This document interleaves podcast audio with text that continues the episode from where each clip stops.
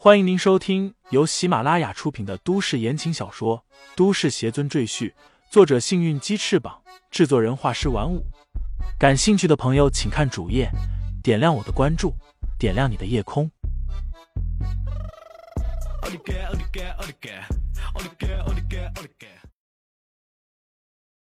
第二百二十九章，回家的船下。这个想法很大胆，因为这些孩子都是黑户，他们中包含了各色人种，一旦被警方查获，根本没法解释，一定会被当成人贩子处理。我们不会把孩子带上炎夏本土的。段柔看向血绒花，血绒花点头道：“不错，我们还知道一个暗影门的秘密基地，就在黄海上，不过一般人找不到，很隐秘。”李承前想起之前他把段柔救出来的那个机械岛，经过询问，果然是同一种。那个机械岛的空间足够大，而且它可以自给自足。我们可以带着这些孩子在岛上生活。”血绒花说道。“我会好好教育这些孩子，等他们长大成人，能够适应社会，我就让他们离开小岛，自己回归人类社会。”血绒花想起他小时候在一起的那些小伙伴们，他看向这些孩子，仿佛就看见了过去的自己。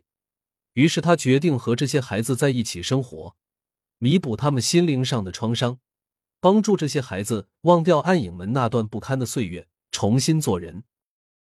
段柔支持血绒花的想法，所以他也打算留下来帮血绒花照顾这些孩子。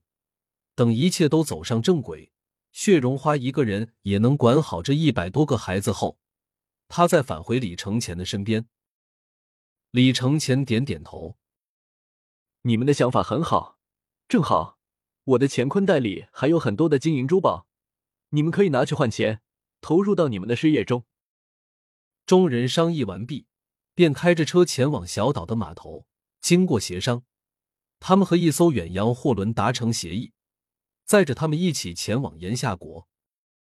这一艘运送日杂用品的货轮，船上没有多少船员，船长便在船舱里专门划分出一块区域给李承前等人居住。从小岛到达炎夏大陆。至少需要七八天的时间。原本很枯燥的海上生活，因为这一百多个孩子的到来变得有趣起来。经过三四天的接触，在段柔和血绒花等人的开导下，很多孩子已经渐渐敞开了心扉，他们的脸上有了笑容，变得开朗很多。他们恢复了孩子的本性。当然了，还有一些孩子心理受伤太重，始终无法从阴影里走出来。这样的孩子，血绒花和段柔都是重点关照，天天陪伴在身边。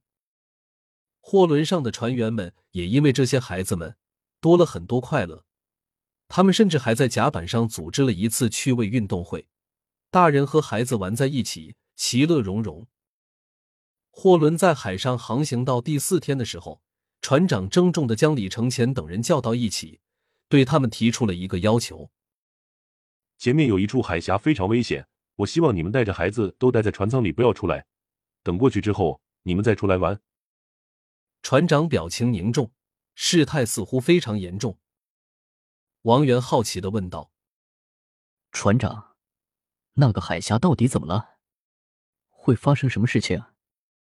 五十多岁的老船长叹口气道：“三个月前，不知从哪里跑了来一群海盗，他们控制了海峡。”凡是要通过的船只都要接受他们的盘剥，就是交保护费。